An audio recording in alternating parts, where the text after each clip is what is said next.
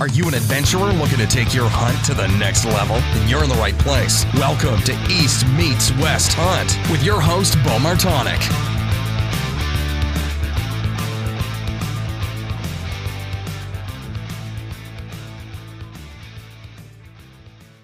Hey everyone, happy September. That means a lot of us are heading west, or in my case, by the time that this podcast airs, I will be already in the high country of Colorado. Hopefully, with uh, my eyes on on a bull or or any elk, in, in I guess in that uh, case. So I'll be spending 15 days in the high country, uh, doing a little bit of hunting with my dad and some friends of mine that I'll meet up with later in the trip and maybe a few days in the middle there by myself. But I'm extremely excited for that and can't wait. But before I get into this podcast here with my my good friend and buddy Brandon Hall from North Carolina, I wanted to cover a few things here. So with me being gone uh, the next couple weeks here, there will be this podcast released, and then there will not be one the following week until I get back. So I, I thought about finding a way of releasing it and kind of timelining it, but I, I figured that with the timeliness and some of the topics that I want to cover here, it would just be best for me to to roll that out when I get back. So while I'm out there, I'm going to be attempting to record a podcast every night, or at least every couple nights, of the experience of that day. So as soon when I get back, I can produce, edit the podcast and release them on a daily basis to almost make you feel like you're, you know, a part of the hunt and catching, you know, the the raw emotion and experiences as they happen. So I'm really excited to to do this project and, you know, see how it turns out. So there'll be a lot of, you know, content coming out after after I get back here from from Colorado and hopefully some success stories to go along with that. So if anyone's out there elk hunting, good luck to you and shoot straight. In addition to that, I will be when I'm above tree line. I should be able to have cell cell reception. So when that does happen, I will be posting to the Instagram story on my personal page at Beau B E A U dot Martonik as well as the East Meets West Hunt page at East Meets West Hunt on Instagram and trying to you know give some updates on there. And and lastly, right now the pre-order is up for the coveted hashtag Rut Stash t-shirts. So those are up on the website now. They're live. Uh, Kayleen Cohen did an amazing job, you know, designing this logo for me and I think it turned out great. These shirts have been a hit so far since the since the release of the pre-order here. So uh, if you get a chance, go over, uh, order yourself a Rut Stash shirt, and they should be done sometime around the time I get back, and I'll be shipping right after then. So check those out and see what you think. Otherwise, everyone again have a you know safe hunting season as you get started here and enjoy this podcast with Brandon Hall. All right, we're back for another episode of the East Meets West Hunt podcast. I'm sitting here with my buddy Brandon Hall. What's going on, guys? I met Brandon last year at the Train to Hunt event at Ambridge Sportsman Club in Pennsylvania. So Brandon and I both had signed up for the event separate as um, to go in solo. I yeah, guess yeah. be- Going in, I had no idea who Beau Martonik was.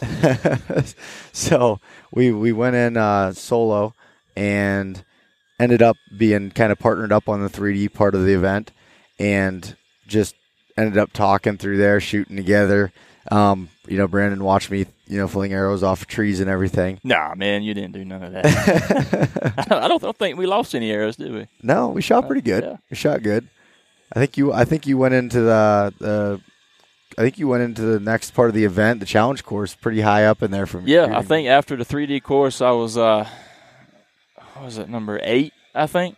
I shot like an 88, um, which was pretty good. Um, I was surprised. Yeah, no, you did. You did excellent. but the, the challenge course, that, that's what brought me way down. Yeah. No, you did excellent there. So then, um, then so anyways, so you know, Brandon and I did the did the train hunt event. Had a had a pretty good time there. You know, kind of got our asses kicked as far as um, just it was it was tough. It was, It was. really tough. You know, um, every all the different parts of the event seemed like they were simple. I'm like, oh, I can do that. You know, I can do that. And then you get into it, and it's uh, it's a lot more than that. Yeah, but the crazy thing is, is that you're out here, and and you're doing all this, and and you're just about to the point where you're gonna puke. I mean, the way I was anyway. You you know you do these burpees, and then you have to run. A, what was it, a third of a mile or something, and run back. You know. And then do it all over again, and you're like, "Oh man, this sucks so bad." And then you're up on the mountain, and you can't even hardly run. You're just trying to push yourself, push yourself, and it's wet, slippery, and uh, I mean, guys are coming down just covered in mud where they fell down the mountain, and but uh, Yeah, that was that was a muddy Yeah, it mess. was. We had we had I don't know how much rain, but before that, uh, days before, I mean, it was just Yeah. like almost flood condition rain Yeah. event. but what I was gonna say is is that you know it, when you're doing it, it sucked, but when it was over with, you're like, man, I wouldn't mind doing that again sometime. You know? Yeah, yeah, for some reason, right? I don't know if it's just stupidity or what. I think it's kind of like hunting, though. We you know do that sometimes. You know, it's Yeah. miserable. So the whole term of uh, in embracing the suck, that's what that was. Yeah, yeah. I, I think I've heard someone say that before. but, anyways, yeah, that was uh, that was a fun event, and that's that's where I first met Brandon. And since then, we just kind of stayed in touch. Yeah, we So- um and you know, and it's not just you know you and I meeting; it's the other people we met too. And what we've been saying the whole weekend here is that every time we go to one of these events, we meet somebody new, and we Yeah. build more relationships. And and majority of the people that you meet are just good, honest people. Mm-hmm. It's not like you're out here, you know, got a bunch of dicks hanging around you. You know, I mean, you're I mean, they're good people. Yeah, um, somebody that you can you know trust and and put your faith in to you know to get you know if you're going backcountry hunting you know they've got your back and you got their back yeah, and if you don't have that trust stuff like that you, ain't no point in even going with them yeah, yeah. No, they were uh, so so many good people. I mean, I've I've kept in touch with I'd say ninety percent of the people Yep. that that we ran the event with. It was it was pretty awesome. and oh uh, bill up there bill Edel Yeah. he's, he he pushes that thing like crazy man the Ambridge Sporting Sports Club Yeah, yeah. He uh he they put the whole group there, Bill and Tim, they put on an amazing event. They put an amazing event there and then and uh and Kenton and the crew at Train to Hunt. That, that's a that's an awesome event. Recommend anybody that that wants to do something, push themselves a little bit to sign up for a Train to Hunt event. Even if you think you're not ready, just do it. yeah You'll complete it, get through it. Yep. Maybe harder than you think, maybe easier. Who knows? I'm I'm gonna guess it's harder, but um anyways, yeah that's uh that's the gist of that. So anyways, Brandon and I, you know, we stayed in touch. He's from North Carolina. I'm from Pennsylvania. And so a little bit of distance involved there, but but uh, we had something in common last year. We were go- we were going on a backcountry hunt, um, different states, yeah but uh, same goal: yep elk.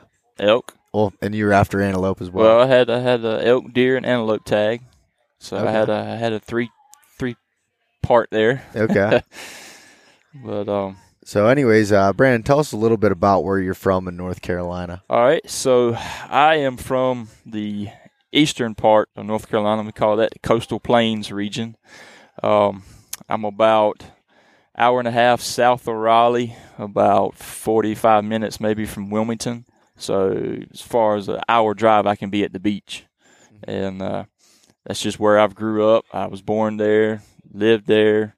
Um, my only brief stint away was uh, in college. I went to Raleigh, which is you know only an hour and a half away. Uh, spent a couple years there for school. Um, but where I'm at is virtually flat.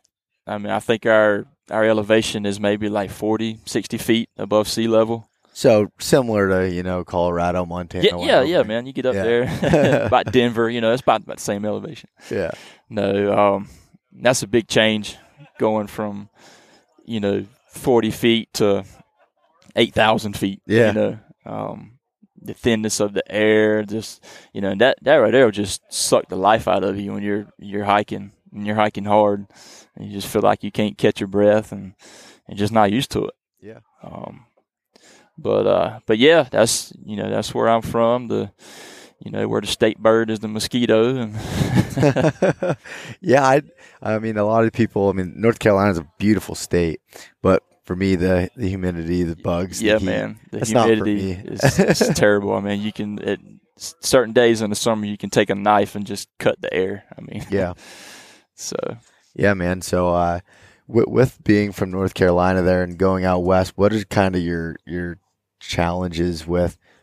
How do you get ready? I'm just going to go straight to a physical standpoint because, you know, any. I mean, no matter what, I believe that you know you can you can go out there and you can hunt no matter what your physical condition is to a point. But obviously, it makes it a little bit easier if you're in shape. So, what were you doing to to do that? Obviously, the train to hunt, but I want to hear a little bit more. Yep, the train to hunt was for me. it was more of a motivator to to to help get you in shape. Um, basically, I went online. You know, for train to hunt, I went online, figured out what scenarios we were going to be doing, what exercises or what exactly we were going to be doing, and I just practiced that. Mm-hmm. You know, I, I I had me a little course set up with a tire drag. I had it had a box where I was doing step overs and uh, sandbags. You know, carrying all that, doing the over the shoulders, the burpees, um, all that stuff, uh, running. But the biggest thing that that prepared me or help prepare me is just lower body and core workouts. You know, I think you know that article that I helped you out with for Journal Mountain Hunting. You know, I said that you know curls are good, but they're not going to get you up the mountain. Yeah. you know, I mean the arms, you know, they're good, but they're just not going to do it.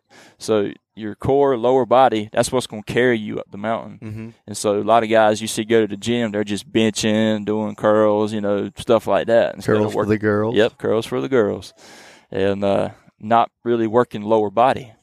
So what what uh, what's so important about your core for work? Core is, I mean, stability. The biggest thing for me. You're out there walking on, you know, you're side hilling, and you're on rocks and you're slippery, and I mean, anything can happen anytime. And you know, foot slips, you got to be able to use your upper body to balance yourself, to catch yourself, or I mean, you're going down. Yeah, yeah, and, and even for you know carrying the pack. oh yeah, yeah, the pack, yeah, bending definitely. over, anything like that. Your your core is one of the biggest things that I learned because and not just because of I mean the stability is probably the biggest factor of it. One thing I noticed for me was your lower back will get extremely sore from carrying a lot of weight on a backpack style hunt or if you're packing out meat, which it may anyways depending on the weight. But to reduce that, if you strengthen your core, you know, and, your abdomen region, it helps support your back. So they kind of go in conjunction with each other. And it that that was that was big for me. I, I remember when I first started, you know, putting weight in a pack, getting ready for the, the first hunt, and I'm like, my back's killing me. That so you still have to get your back into shape, Right. but that's what they were. That's what they told me. Yeah. Um, at Kifaru, they're like, you need to get in, you know, you need to get core in shape. You gotta get in shape. I'm like, well, I thought I was in shape. They're like, nope. Round is a shape, right? yeah, yeah. But uh, anyways, so what else as far as um so- for your legs and stuff? So what I do is a lot of running. Um, some people just hate running, like yourself. I think. I think you Yeah. told me you're not a big fan of running. No, I do it, but I hate it. well, it's not my favorite thing, but you know, when you have a, a, a end goal you're trying to reach, and for me, that end goal is to be able to get on that mountain and not have that mountain kick my butt to a point where I can't keep going after that elk or that mule deer or whatever I'm after. And so when I'm out there running, that's what I'm thinking about.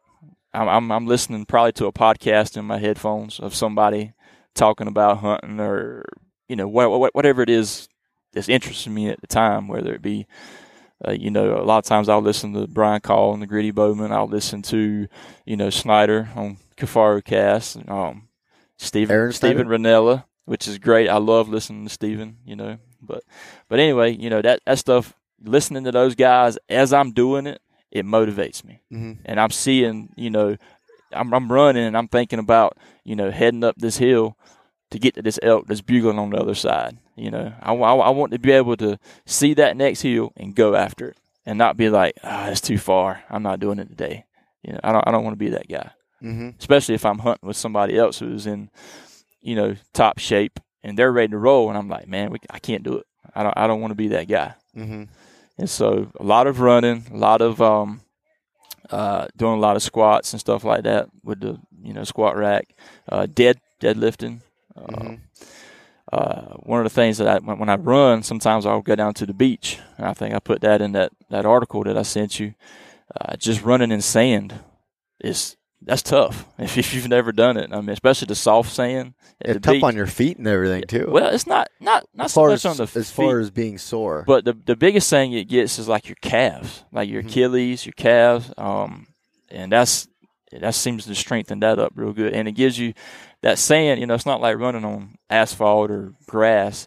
You've got a lot of instability in the sand, and so that strengthens your ankles, in my opinion. You know? Yeah. So, um, no, it makes sense. which is good. You know, if you're up there, like I was saying a while ago about side hilling, and you hit that slippery rock, and you just, you know, your ankle turns out if you don't have a stiff boot on, you know, you, you want that stability in your ankle and, yeah. and lower legs, calves. So, um, so I've done that, and, and you know, living at sea level, pretty much, it's a challenge. You know, I can get out there and run six miles without stopping, but I might gain, you know, 20 feet in elevation, you know. So, uh, one of the other things that I've done, there's uh, I can I'll drive up to Raleigh every now and then, and I think there's a course there I can get a couple hundred feet in elevation Mhm. around the lake, and uh, um, also I was in school at North Carolina State University, and uh, they have a uh, uh, like a ten story lib- library, and so I'd run up the steps of it, you know, a couple times, run up, come back down, easy, you know, and then run back up, come back. I did that, you know, two or three times, and um, and just do it fast, you know, hit every step, you know, and I'm I'm not skipping steps, you know, I'm just pumping, you know, the whole way up. Uh, but just stuff like that, you've got to um, just think about it, you know, ways to find heels, you know, find ways to, Mhm. to do it without, you know, if you don't have a gym to go to. Yeah.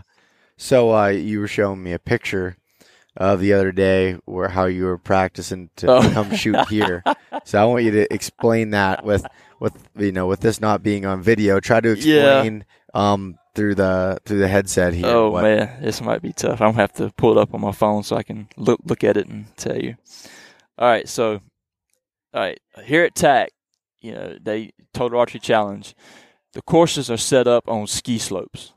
So, you know, it's not flat. Not flat at all. I mean, you're taking extreme angle shots. I mean, I, I'm I'm looking at the the caribou target now. That's uh, I think somebody says 115 yards. Yeah, somewhere. So and and and the angle, it's got to be a 30 degree angle, 25, 30 degree angle uphill at least. And uh, you know, I have no way to practice that at home, no way whatsoever.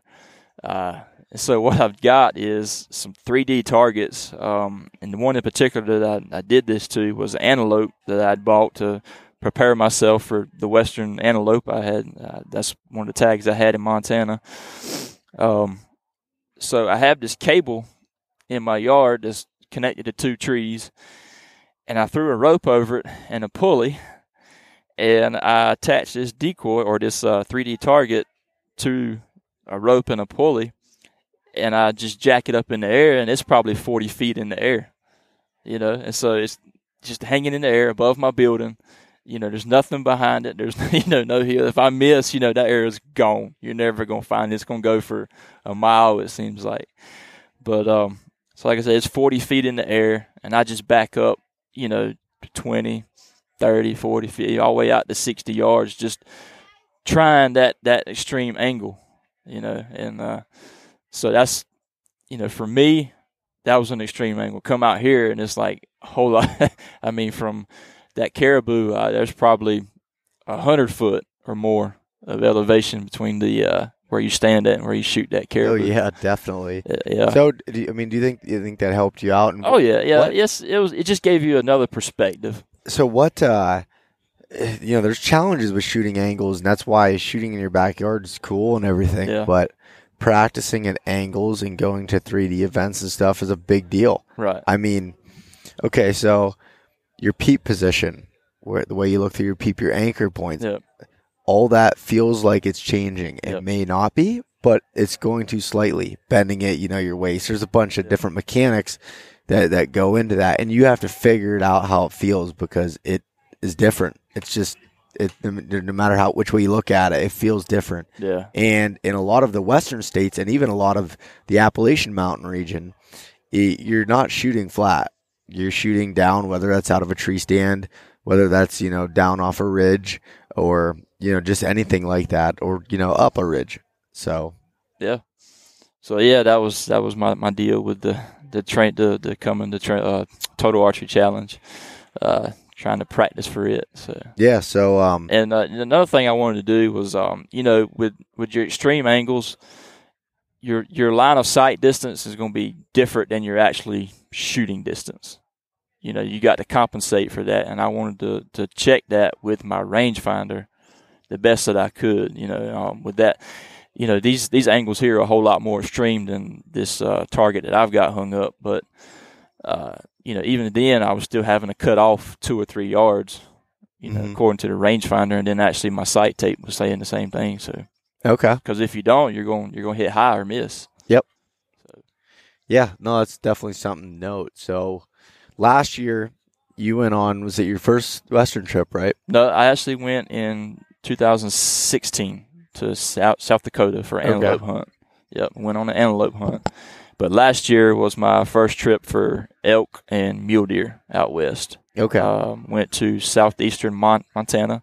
It was a limited draw area. Um, surprised that I actually drew an elk tag on my first go around. It's archery only.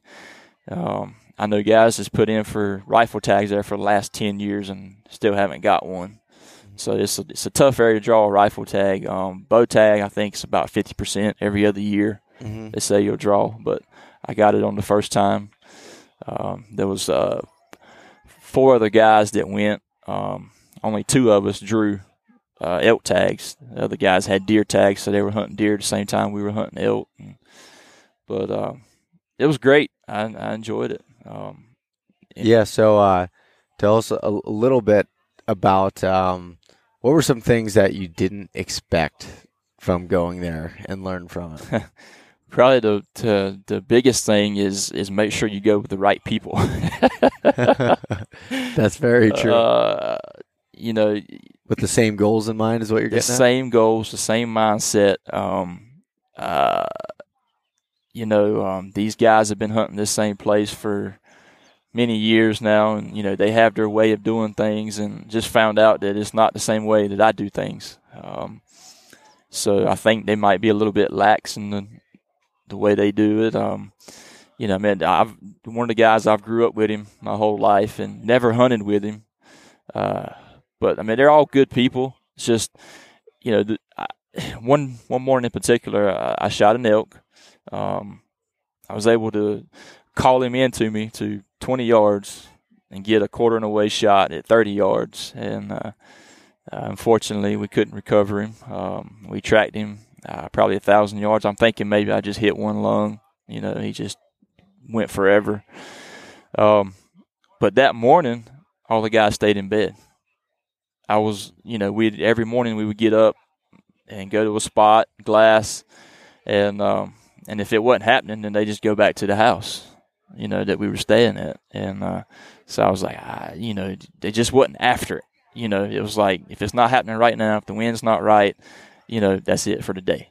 You know, we're not going to try to push it. We're not going to try to get around the wind. And major- and the main reason they just wasn't in shape. I mean, they they. I mean, I'm already to the top of the mountain. They're halfway up, sucking air. You know, yeah, trying to get to our glassing spot. You know, they're just peeling off clothes, pouring sweat. You know, and probably you know way overweight than what they need to be.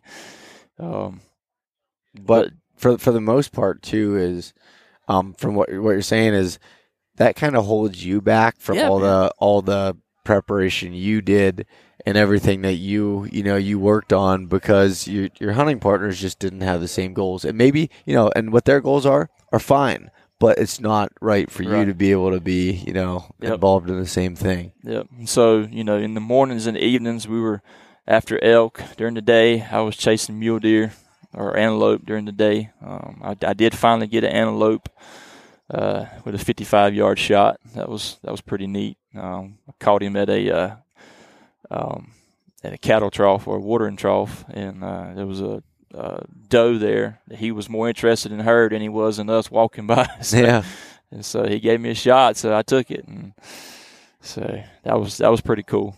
Yeah. You know, antelope, and realize how how tough those things are. Yeah. Um, and you know, you look, you see them on TV; they don't look that big, but when you're actually dressing one out and, and all that, it's, he's They're pretty solid yeah, animal. Huh? yeah. yeah, and the neck on him, man, is at least at least that time of year was he's got he had a big neck. That's awesome. So, but um, yeah, I, I I would say for for the the Montana trip, the biggest thing I learned was just make sure you go with the hunting partners that you can trust, that you can, uh, you know, if you if you're gonna be in the backcountry for seven days, ten days, trust them. You gotta trust them with your life.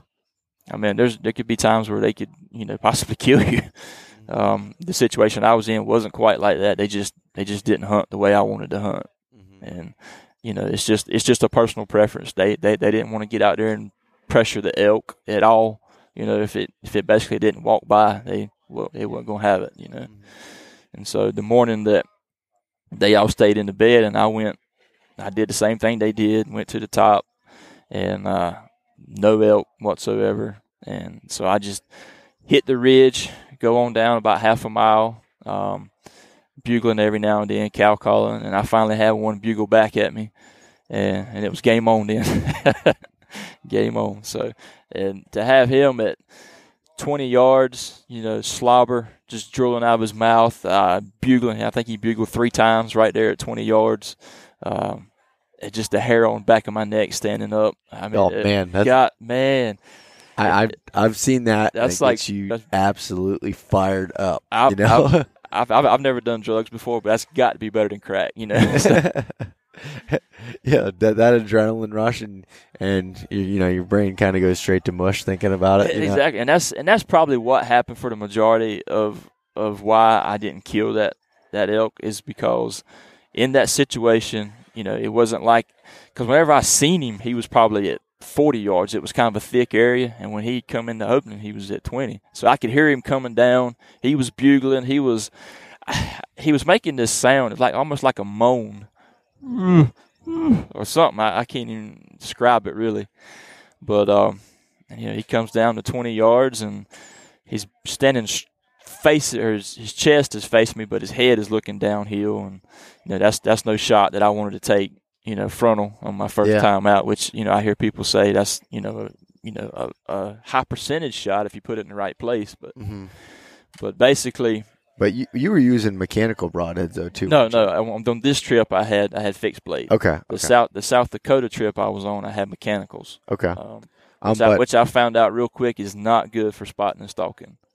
That's what I was telling somebody. The, the the research that I did going out west, you know, I was in the, the gear, clothing, you know, weather, terrain, everything, and nowhere, anywhere did it say anything about using mechanicals for spotting and stalking, about how that's a you know, a bad idea for the most part. so why is it a bad idea? Well, what was happening is I'd have an arrow nocked, you know, whenever we got close to an animal, and we may would have to move, you know, ten yards, twenty yards, or you know, he would go over the hill. We have to rush it to get back up to him, and I'd get set up and look, and I'd have a blade deployed, where it's hit a branch or a grass or something. It's just deployed out, and uh, so I mean, I don't want to get into specifics of brands or whatever, but um, so that happened probably half a dozen times you know, because I mean, we, we were doing on a bunch of stalks, you know, several stalks a day, uh, which which is cool about antelope hunting. You know, you screw up a stalk, you just go get on another one. So was it a was it a rear deploying head or what Oh. kind of how was it deployed? Just so like you know, because I'm not all mechanicals are you know Right. created equal Right. as far as the way that they deploy. Some you know deploy from the front. Some you know are like a slip cam type style. What? I, I guess you would consider this a, a a slip cam because it doesn't fold back; it Okay. slides in and out. Okay. So, Yep. um, that's the type of, of uh, mechanical I was using there. Yep. Okay. So, um, and, and and really, you could just take that blade and just pop it out with your finger. It's just a little band holding it holding it on, you know. And um, and I actually think they may have changed the collar that they, they used to hold that blade on. Maybe Okay. Maybe because the one that I had. Are you had like- referring to Rage Broadhead? I am. no, you might as well. yeah. You know, people need to know what. yeah, yeah, that's what it was. with It. it. was the Rage broadheads. Um, the ones that I had, they have like a rubber O ring, and the blade actually has a little clip, and it that's what holds it down. Mhm. And I think they've actually got like a plastic collar now, maybe. Yeah, they have changed the design a little bit, so that Um, that But I haven't I haven't used the plastic collar. So the experience that I had was with the the rubber O ring, mhm. and just the slightest movement would kick that blade out. okay. um, which was kind of aggravating, nerve wracking. You know, every time you moved, you had to double check, and so Yeah. No, that's that's a that's a good thing to note, and at least what you're saying is just look into it. The Yeah. less things that can go wrong, yeah, the better. Exactly. I mean, and there's guys out there that that use that spot stock mechanicals every year. Yeah. I mean, it's probably thousands of them that do it. But for me, I don't feel comfortable with it. Yeah. You know, I mean, every everybody's got their opinion, and, and that's that's mine, and that's a big one for me. I, I will not go spotting and stalking with a mechanical. So cool. So what uh what heads are you using now? I am using the Iron Will broadheads. Okay. Um, uh, the guys out of Colorado of uh, what's the name of his town? Van Buren, maybe I can't remember. Um, but anyway, uh, Bill, he's the guy that owns it, and uh, great guy. I, I met him um, at uh, Phil Mendoza's shop there in Denver uh, for a seminar that Phil put on back in December. Uh, he had some heads there he was giving away, and I was checking them out, and I was like, man, these things look pretty cool. You know, it's a solid broadhead. Um, so I ordered a three pack earlier in the year, practiced with them. I mean, at, at 100 yards, grouping with my field points. I was just amazed by that. Um, Yeah. 'cause I had a hard time finding a fixed blade on my Montana trip. I, I was back and forth between three different heads, um, trying to figure out which one flew with my field points because I want to practice with my field points, obviously, and you know shoot the broadheads, you know, with the animals. So I would practice with broadheads and field points, and just getting them to group the same was tough. Um, uh, for my Montana trip, I ended up with the uh, tro- trocars, the Muzzy trocars Yeah, yeah, yeah. um, which are you know a great head. Um, but I just wanted something a little bit different. The the uh, the trocars aren't really what you'd call a cut on contact. They've got the uh, Chisel tip. chisel up front. tip. Yep. Yep. Yep. And the uh, I, I I was just a little bit skeptical about the steep angle of the blades. You know, it's got that chisel point, and then the blades are really steep. You know, I feel like maybe that might cause some stopping power or something. So the elk that I shot, I shot him with the trocar, quartering away. I got an entrance, did not get an exit wound. Um, and actually, he broke the arrow off probably about six or eight inches from the nock and had blood all the way up to the fletchings. So, um, I mean, I got some penetration. It's just, you know, elk are so broad, it just didn't get a pass through. I don't know if Yeah. I come through and hit the shoulder on the other side or rib or whatever, but uh, it just didn't work work out on recovering him with that on then that, that that situation. Basically. Yeah. No, that's uh that that's pretty good. And then those iron will heads are also something that uh, I'm going to be trying out this year for the most Yep. part. So Yeah, and so the the three that I bought, I, I liked them. I actually shot two turkeys with them this year, so I, I practiced with them, all three of them, just to get some to check the grouping. Um, shot a turkey with one, and used the same one on the second turkey, and so and never sharpened his blade. So I mean it. There's some sharp stuff, and the Yeah. stuff he makes it out of. I mean they're they are pricey, but what I've come to find out with this stuff is you get what you pay for. I mean his broadheads have a lifetime warranty. Um, uh, if you bend it, break it, send it in, you get a new one. yeah, I did. Uh, I th- I think he was saying that you can shoot you can shoot those into a target a lot of times and still pull it out and shave your arm with it. Yeah, yep, yep. He was saying that you could shoot. I can't remember what it's like half a dozen times, and it's still sharper than a lot of other broadheads out of the factory. You know? Yeah. That's yeah, that's what he was saying because you know a lot of people ask why don't you have practice blades? Well, that's why. That's that's pretty awesome and shows with the, the sharpness and, and the attention to detail. And I, I don't I mean, yes, they are they are definitely expensive. So that you know, but if you're going on a, a hunt this is this is my Right. thought on I it. know where you're going. Is if you're going on a hunt where you're going to hunt elk or mule deer or something that's out of your comfort zone, you maybe once in a lifetime chance, then I want everything to perform perfectly. Yep. Does it need to? Probably not. But I really think that that's a that's a big thing. That uh, if you have the extra money, you can work for the extra money, do whatever. I I would go with something like Yeah. that. Minimizing your risk out there. Yeah. Whatever you can do to make yourself comfortable and uh, and a lot, lot of times it's just it's mentally confident on stuff. You know, I mean, if it's like I've got a particular bow that I had issue with out there in Montana, and I uh, I have no confidence in that bow anymore at all. So I don't even shoot it anymore. So I mean, right now I've got a, a prime bow, prime Centergy that I got, and um, loving it. So, but you know, if you don't have confidence in something, it's not going to work for you. Yeah. Yeah, hundred percent. You got to have confidence in your gear. It doesn't matter if your bow's ten years old or if it's brand new. You got Right. to know your Right. equipment in and out. And that's- that's like Greg. Um, what's his last name? Litzinger. Lissinger. He, um, you know, he's got a, uh, was it a Mathews? no, it was a No. new new breed archery, I believe. Okay, but anyway, that thing was what ten years old. Something like that. Yeah, and he's he's like what a state champ archer for Yeah. uh, Jersey. Unbe- unbelievable. Sure. Yeah. Yeah. And so it's like he was saying too, it's not always about the bow, it's about the shooter. I mean, he can take that old bow, it's tuned perfectly for him, Mhm. and he can shoot lights out. He practices every day. Yeah, He does practices every you know? So Exactly. So, all right, man. Do you have anything else you want to add Uh, to this this podcast here? I'm sure we're gonna we'll have you on again here as you get ready to head to Colorado this year for yep, elk yep, now. going, so going to Colorado. Um, and you're going back to Colorado? I believe so. Yep. Yep. You believe so? Yeah, yeah. I'm going to Colorado. I say that because you know my mind always switches. Yeah. But I'm go I'm going to Colorado. Yep. What, what what is it they say about Colorado? It's the land of opportunity or something. It is. Yeah. There's a lot to do in Colorado. It's one of the few places you can go and get an archery tag over the counter. Yeah.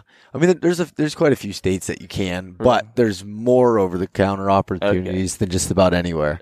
Um, Montana's probably right in there with them, but other than that, it's it's pretty awesome, and the the and you know barrier entry is a lot easier Yeah. than some other states, which does get more hunting pressure because of that.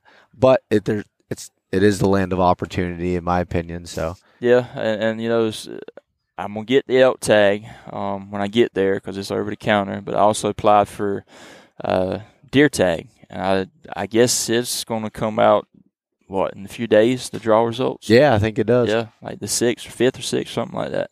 So we'll find out if I got that, which I think somebody was telling me for that area is like a 50-50 shot, whether or not you get it. And um, I'll probably end up getting a bear tag or trying to get a bear tag too Get a bear tag. just because you know if I go out there and don't get one, I'll see twenty bears. Yep. If I go out there, if I get a tag, I probably won't see one at all. But spend the money on the bear tag, man. I I I made that mistake last year. Saw so many bear, it was ridiculous. I mean that that population is once they got rid of the spring bear hunt, yeah, it was crazy. I mean color phase bears, beautiful bears, and they're and they're supposed to be unbelievable eating because they're feeding on berries. yeah, They're not, you know, like some of the some of the like- eastern some of the eastern they probably eat fish out of the lake but like some of the eastern bears that are eating trash and a lot of things Yeah. like that so but anyways all right buddy well uh again thanks for having you on and uh hope you have a safe trip back to All north right. carolina yeah, today man. I hope so too. Got about an eight-hour drive ahead of us here shortly. all right And, man uh, so what's your slogan again?